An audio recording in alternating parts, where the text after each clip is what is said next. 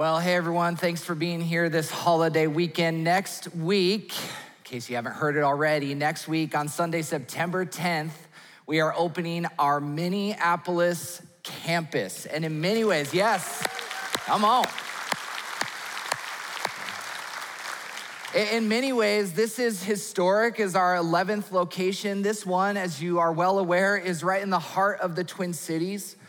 And we just believe, while we don't think it's gonna be easy, as it isn't easy to open any location, but we believe that God has something special in mind for Minneapolis. And so, will you as a church, across all of our locations and online, commit to doing a couple things for us? The first is, will you pray? Will you commit to praying this week for our staff, for our volunteers? Will you pray for God? To reach the 100,000 plus people who live within a mile of that location, let's not discount the power of a praying church. And second of all, will you invite someone?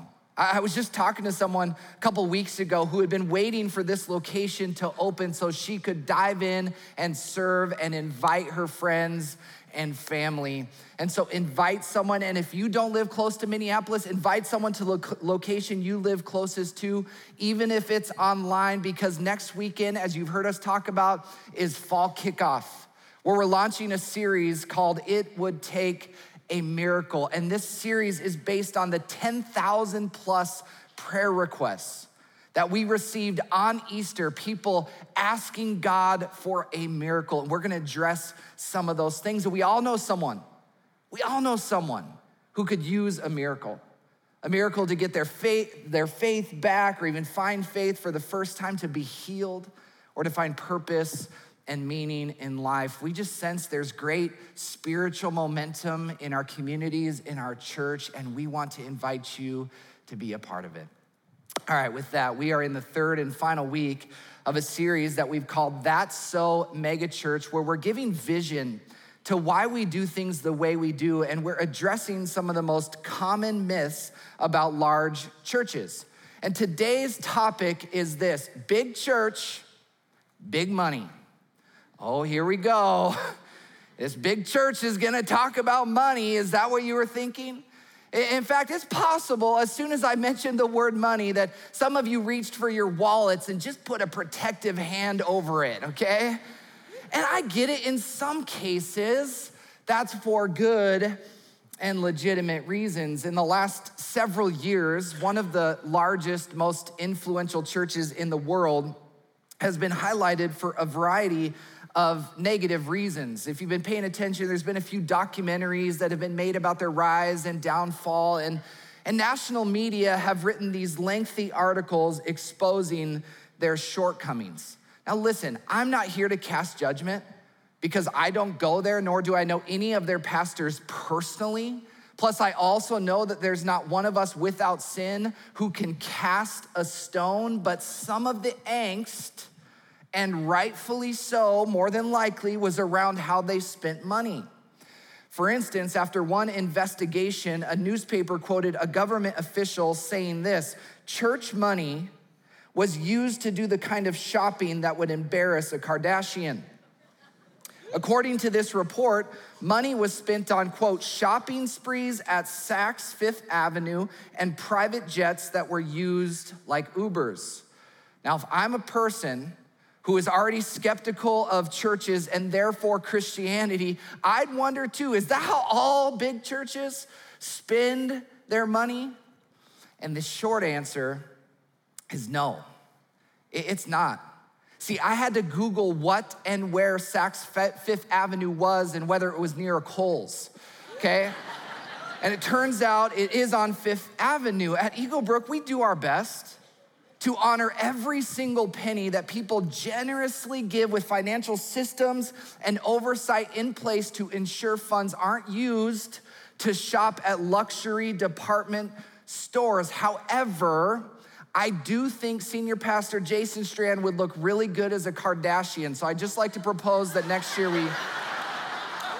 Can we just find a little room in the budget so he can? I mean, he looks good, I'm not, not gonna lie. Doesn't quite fit in with that group, I don't think. No, I, I'm just acknowledging that because of the carelessness and reckless spending of a few churches, I can understand why some would assume that every big church just wants your money so that we can shop like Kardashians. I can also understand why some people feel guarded when a church talks about money. Money is a sensitive topic for many of us because, well, we, we earned it. It's mine except when it comes to paying taxes and we're already annoyed that we have to give 30 to 40% back to the government. We tend to live like we can choose to do whatever we want to do with our money. And what do I want to do with my money? I want to buy more stuff, of course. I mean, important things like, like food, shelter, transportation, critical things. But I also want to spend money on fun things like, like coffee and going out to eat at restaurants and buying some toys, helping our kids with their activities, vacations, cars. I, have been dying to get a new set of golf clubs so I don't get made fun of for my old hand me down set. Or we spend on kids' activities, and then there's some gifts and, and clothes and, and probably some more kids' activities in there. We just gotta, you know, keep, keep feeling that. But then at some point, we're gonna need more stuff, of course, to store all that stuff. And so what do we do? We we get a bigger house or at least a shed. And then if we have some margin, of course, I mean, we'd like to set aside some money for an emergency or, or for retirement for the future. And then we want to invest it to see if we can get that money to grow. And then we think, I mean, once I've got that covered and have enough for the present and the future, then, then I'll give some away. I mean, maybe it's to that person on the street or or it's a cause I care about, or even the church. But trust me, John, the last thing I need is to come to the one place that's supposed to be free and have some church tell me that they need my money. And I understand how many of us can have that line of thinking. That kind of thinking about money can happen if we're not intentional. However, I'd like to contend there's a couple of incorrect assumptions, I believe, even in this hypothetical train of thinking. The first wrong assumption is that people are selfish and greedy. I find why that while there's certainly a handful of people, like those seagulls in Finding Nemo, you know, that are going around, mine, mine, mine, that more often than not, the correct assumption is that people want to be generous. I see this in many of you, many people I know. People desire to be generous. I also have seen this in our kids, even just recently. I mean, sure, they love money as much as any other greedy little kid who hasn't earned it, okay? But just as naturally as them kind of recently obsessing about wanting to get more, to buy more, they are equally becoming as passionate about finding ways to to be generous and give it away. My son Maddox, who's 12, has a goal of saving $75 so he can give it away to Eaglebrook, and he's halfway there. Here's my daughter, eight year old daughter Marley's giving she accumulated just a couple weeks ago. Now, neither of these kids are getting a tax break, they just want to give some away. The second wrong assumption is that the church just wants your money. I'm here to tell you, we don't. We don't just want your money. What we want for you is to be all that God has called you to be as a follower of Christ. So, what's true? God wants your heart. That's why churches talk about money. It's because God wants our heart. Look what Jesus says here in Matthew 6. He says, where your, For where your treasure is, there your heart will be also. Now, I want you to notice the order. Where your treasure or money goes, your heart follows. It's not the other way around. Now, I think we all have this desire to be generous, but typically, if we're honest, our hearts are more inclined to want to keep it, to hoard, to save, or use it. But God says if we put our priorities, if we put our focus in treasure and accumulating money and stuff, that's where our hearts will be also. The problem, and you probably know this, is that money and stuff never completely satisfy. The desire and pursuit of more money and stuff is a bottomless pit that leaves the heart ultimately wanting more. Now, my guess is we all have either been someone or can think of someone who has been consumed by accumulating more stuff. Maybe you grew up in a home where, where mom and dad just kept working and working, not because they had to, but because they wanted more and they just never stopped. Maybe you've lived through a time where your primary desire was to build and achieve so that you could get more and earn more and put more away. And if you're honest, maybe that's the season you're in now where this ongoing desire for more stuff and more money is relentless and all consuming. And a question we like to ask ourselves around here when we're living a certain type of way is this How's that working for you? See, the reason the Bible and therefore a church addresses money at all is because where our treasure goes, there our heart will be also. And God wants our hearts. By the way, Jesus talked about money as much as any other subject. It's been calculated that nearly 15% of Jesus' words we have recorded in the Bible are about money. Either he's using it as an illustration or to drive home a point about finances and treasure.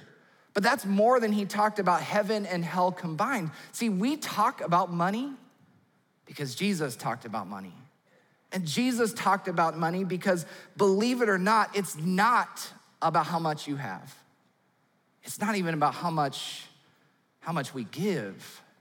See, it's about how much of our hearts belong belong to God. And by the way, making changes in our heart, it's not easy work.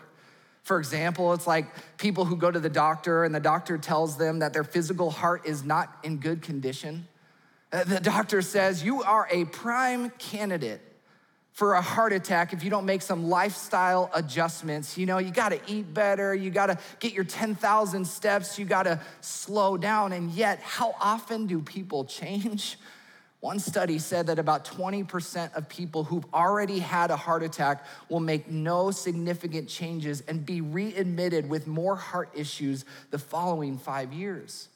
Similarly, when it comes to money, money can have such a grip on our intangible heart that even when we have it figured out for a time, and maybe you currently have this money thing figured out for this time. Or maybe when we hear a teaching like today's, what can happen is we can slip back into old habits and unhelpful ways of thinking. That's because the heart is hard to change when it comes to money. Now, I found this to be true in my own life, even just recently. In a span of a couple weeks this last winter, we we had a bunch of unexpected expenses. Maybe you can relate to a few weeks or a season like this. Our garage door broke in the mid of winter, plumbing backed up, both our cars broke down right around the same time, a few medical bills popped up.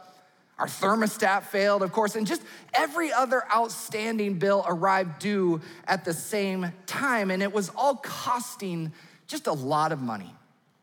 And I found myself thinking, well, if we just decrease our giving for a time, we could actually make up the difference much quicker.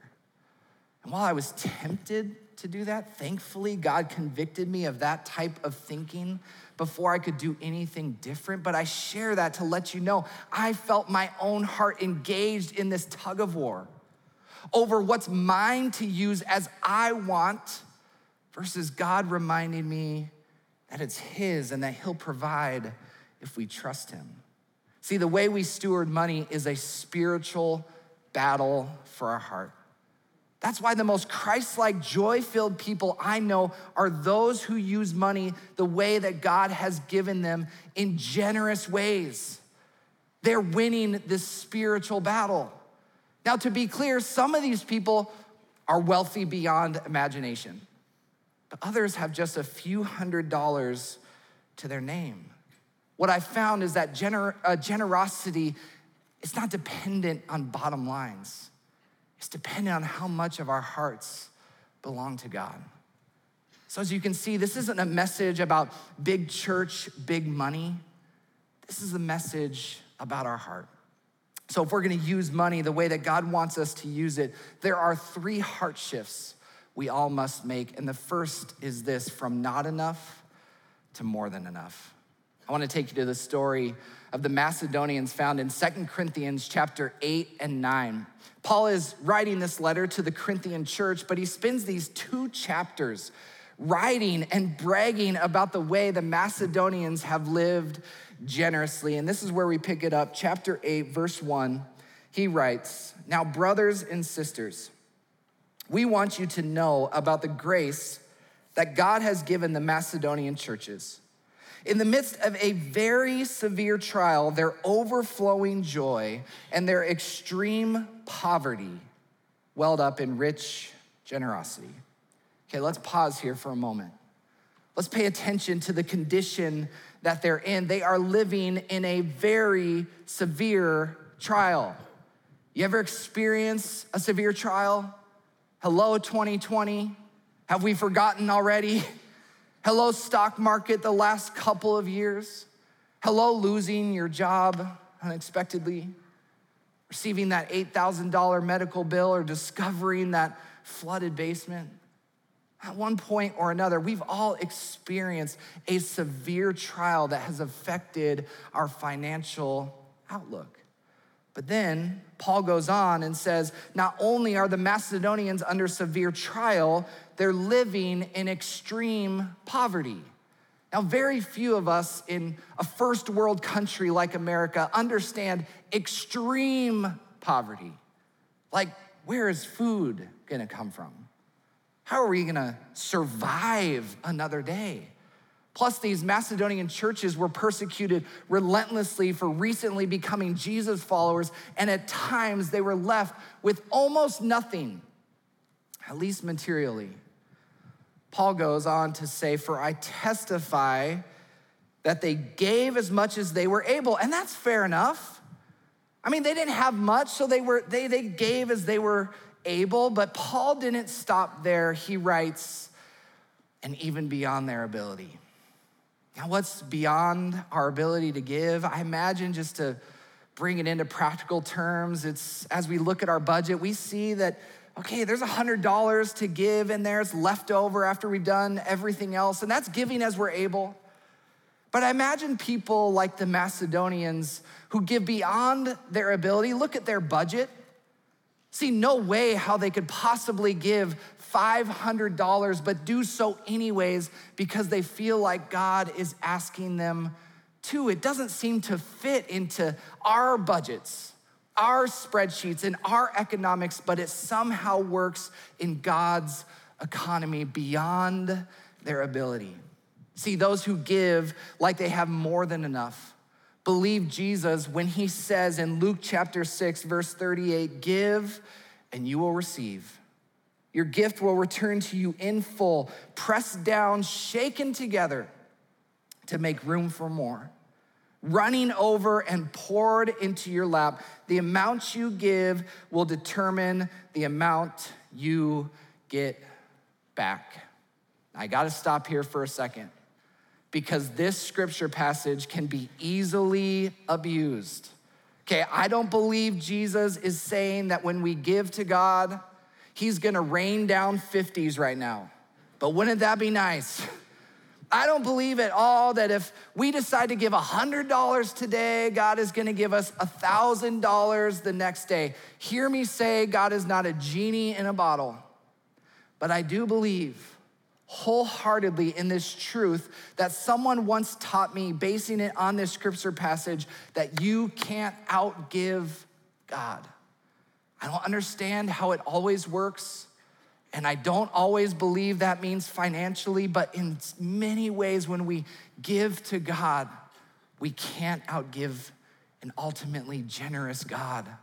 Now, I didn't necessarily believe this when I first heard it either, but now I do since we've done our best to live it. Trust me, there are plenty of times and I'm trying to share all these times where I'm tempted to give just as I'm able or when I have enough, which would be according to my economics. But over the years, when Emily and I try to give beyond our ability in faith, and trust God's economics, which in essence is defined as you can't outgive God. I find what one generous person once said the more we shovel out for God, the more He tends to shovel back to us. Again, not so that we can accumulate or spend more. Nope, it's so that we can give more. See, here's a question for us to consider When will we have enough to be generous? Is it when we make $100 more a month? Maybe you're waiting for 10,000 more a year. Maybe it's that first $100,000. Now listen, I know some people who make $1,000 a month. Others who make 20,000 and other people who make $50,000 a month. But the difference in generosity is not in how much they make. It's not. It's in seeing that with God's economics, what we have is already more than enough. And so generous people give beyond their ability and trust God to provide. So ask yourself do you believe you don't have enough to be generous? Or do you see it the way God sees it? That He's already given us more than enough. Second heart shift we all must make to use money the way that God wants us to use it is to shift from reluctant to give to privileged to give. Look what Paul said about the Macedonians continuing on entirely on their own. They urgently pleaded with us, the Macedonians urgently pleaded with us for the privilege of sharing in this service to the Lord's people. And they exceeded our expectations. They gave themselves first of all to the Lord, and then by the will of God, also to us, entirely on their own. They pleaded for what? The privilege. How many of us can say that we pleaded with someone to give away our money to them or the church? I mean, we walked in here this morning today and just begged to give our money away. How many people can say that? Okay, Mother Teresa, maybe you have, okay, but not a lot of us can relate. But oftentimes we are prone to feel a sort of reluctance about giving. Again, I've struggled with this. There's been a handful of times where I've looked at our budgets at the end of a year or, you know, contributed taxes and going over things at the end of a year and look at that money we gave away and had this thought oh, hmm, would have been nice to use that. Use that money on, you know, painting our kitchen cabinets or our walls like my wife has been asking us to do. Now, I have the opportunity to stand up in front of thousands of people and confess this way of thinking and repent of this way of thinking because I don't want to feel reluctant to give. This is a spiritual battle, friends. In our heart, we have to learn not to give reluctantly, but see giving as a privilege. Paul urges this kind of giving when he writes, Each of you, He's talking about all of us. Each of you should give what you have decided in your heart to give, not reluctantly or under compulsion, for God loves a cheerful giver. God loves a cheerful giver who gives out of privilege because he himself is the ultimate cheerful giver. John 3:16, a verse many of us know, for God so loved the world that he what? That he gave. Because we want all of you, all of us, to see giving as a privilege, perhaps you notice that one, we don't talk about giving every week at this church. We don't. Two, we no longer pass an offering bag or a plate and haven't for several years. And three, when we do talk about giving, you'll often hear a pastor say, We don't want you to feel obligated to give. But if you feel called by God, if you believe in the mission of this church, and we do these things because we don't believe that God wants our reluctantly given money, He wants us to experience giving as a privilege, which, by the way, many of you have done the last couple weeks by donating shoes. We have accumulated thousands of pairs of shoes to give away, and we're excited to share the results of that in the coming weeks. Some of your shoes we have reluctantly received because, whew, but not great, but thank you for your generosity, truly. Um, which leads me to the third heart shift. we all must make when it comes to money is to see it as money is mine and shifting it to realize that money is God's. See, we'll see all of this as a privilege when we understand that none of our money is really ours to begin with, it's God's. See, what if instead of seeing it as giving God some of our money to use, that we see it as giving back to God what is already His to begin with? That we're actually financial advisors of God's money, that He's entrusted us to invest and steward and use His money wisely. Well, again, we struggle with this because we tend to view the money that we've made as 100% ours. It's kind of like the story of the robber while wearing a ski mask who held up a well dressed man in a parking lot and demanded, Give me your money. And this affluent man who's dressed to the nines in a suit, exasperated, said, You can't rob me. I'm a United States congressman. And the robber replied, In that case, give me back my money, okay? It's mine. He's like, It's my money. Again, we've earned it. We've worked hard for it. We spent countless hours in some cubicle or climbing the ladder or doing grunt work that no one else wanted to do, traveling all over the country, earning more credentials. For that money, it's mine. But it's not, it's God's. James writes, Every good and perfect gift is from above. The job we have, the house we live in, the money we make, it is all God's to begin with. And so God is trusting us to steward it well. I love what Pastor J.P. Pokluda said. He said, You are not a container for God to store money in. You are a conduit to get it to where it needs to go. You're not a pail for him to put his coins in. You are a pipe for him to funnel his resources to where he wants them to land. I mentioned earlier that we had some plumbing issues this winter, and I've had a handful of plumbers over the years tell me that garbage disposals keep them in business. Apparently, who knew? Garbage disposals are the worst thing to happen to pipes and the best thing to happen to plumbers who want to get paid. Well, just last month, I turned on the garbage disposal and heard the crushing of glass. So, after pulling what I could out, the garbage disposal was jammed and the sink was backed up, no water was flowing. And so I yelled down for Emily to come downstairs, and with her smaller hands, she started pulling pieces out and kept saying, did you not see the glass go down in the sink?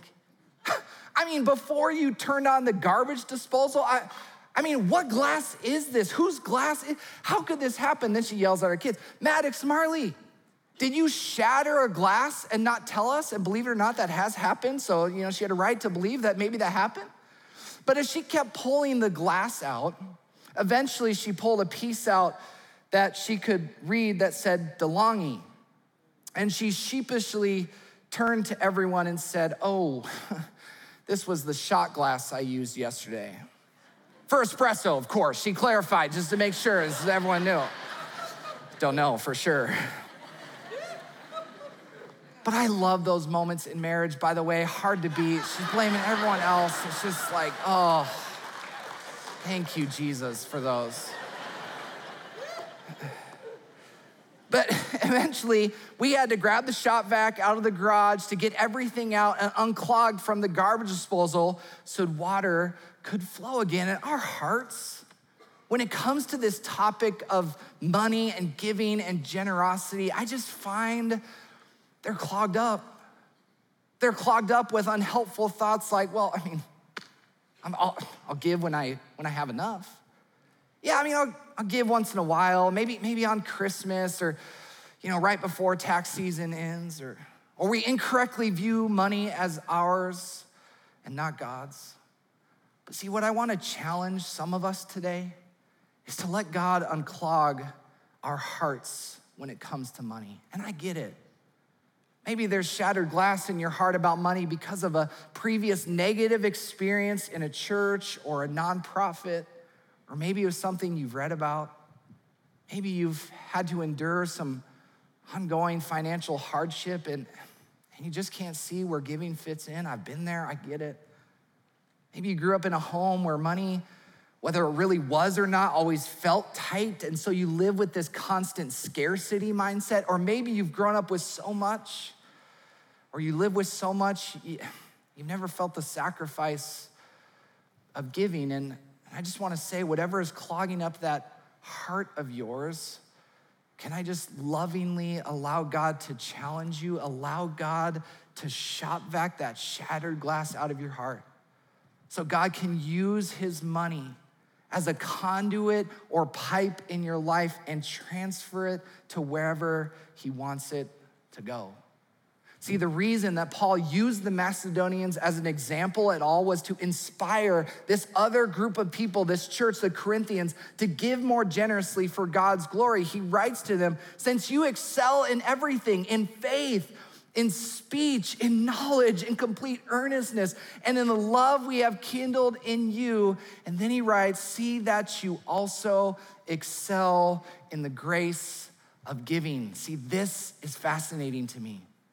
What this scripture tells me is that Paul had no problem challenging people to grow and excel in the grace of giving because, like all matters of our relationship with Jesus, giving is a matter of faith, it's a, it's a matter of the heart. Uh, many years ago, when I first started working as a pastor, I was truthfully still figuring out this money and generosity thing grew up a little skeptical of money in the church, and I was just trying to figure out where it all fits in. And early on in our marriage, I was this young pastor just getting started. Emily didn't have a full time job. We didn't have a lot of money, and there didn't seem to be a lot of money coming in anytime soon.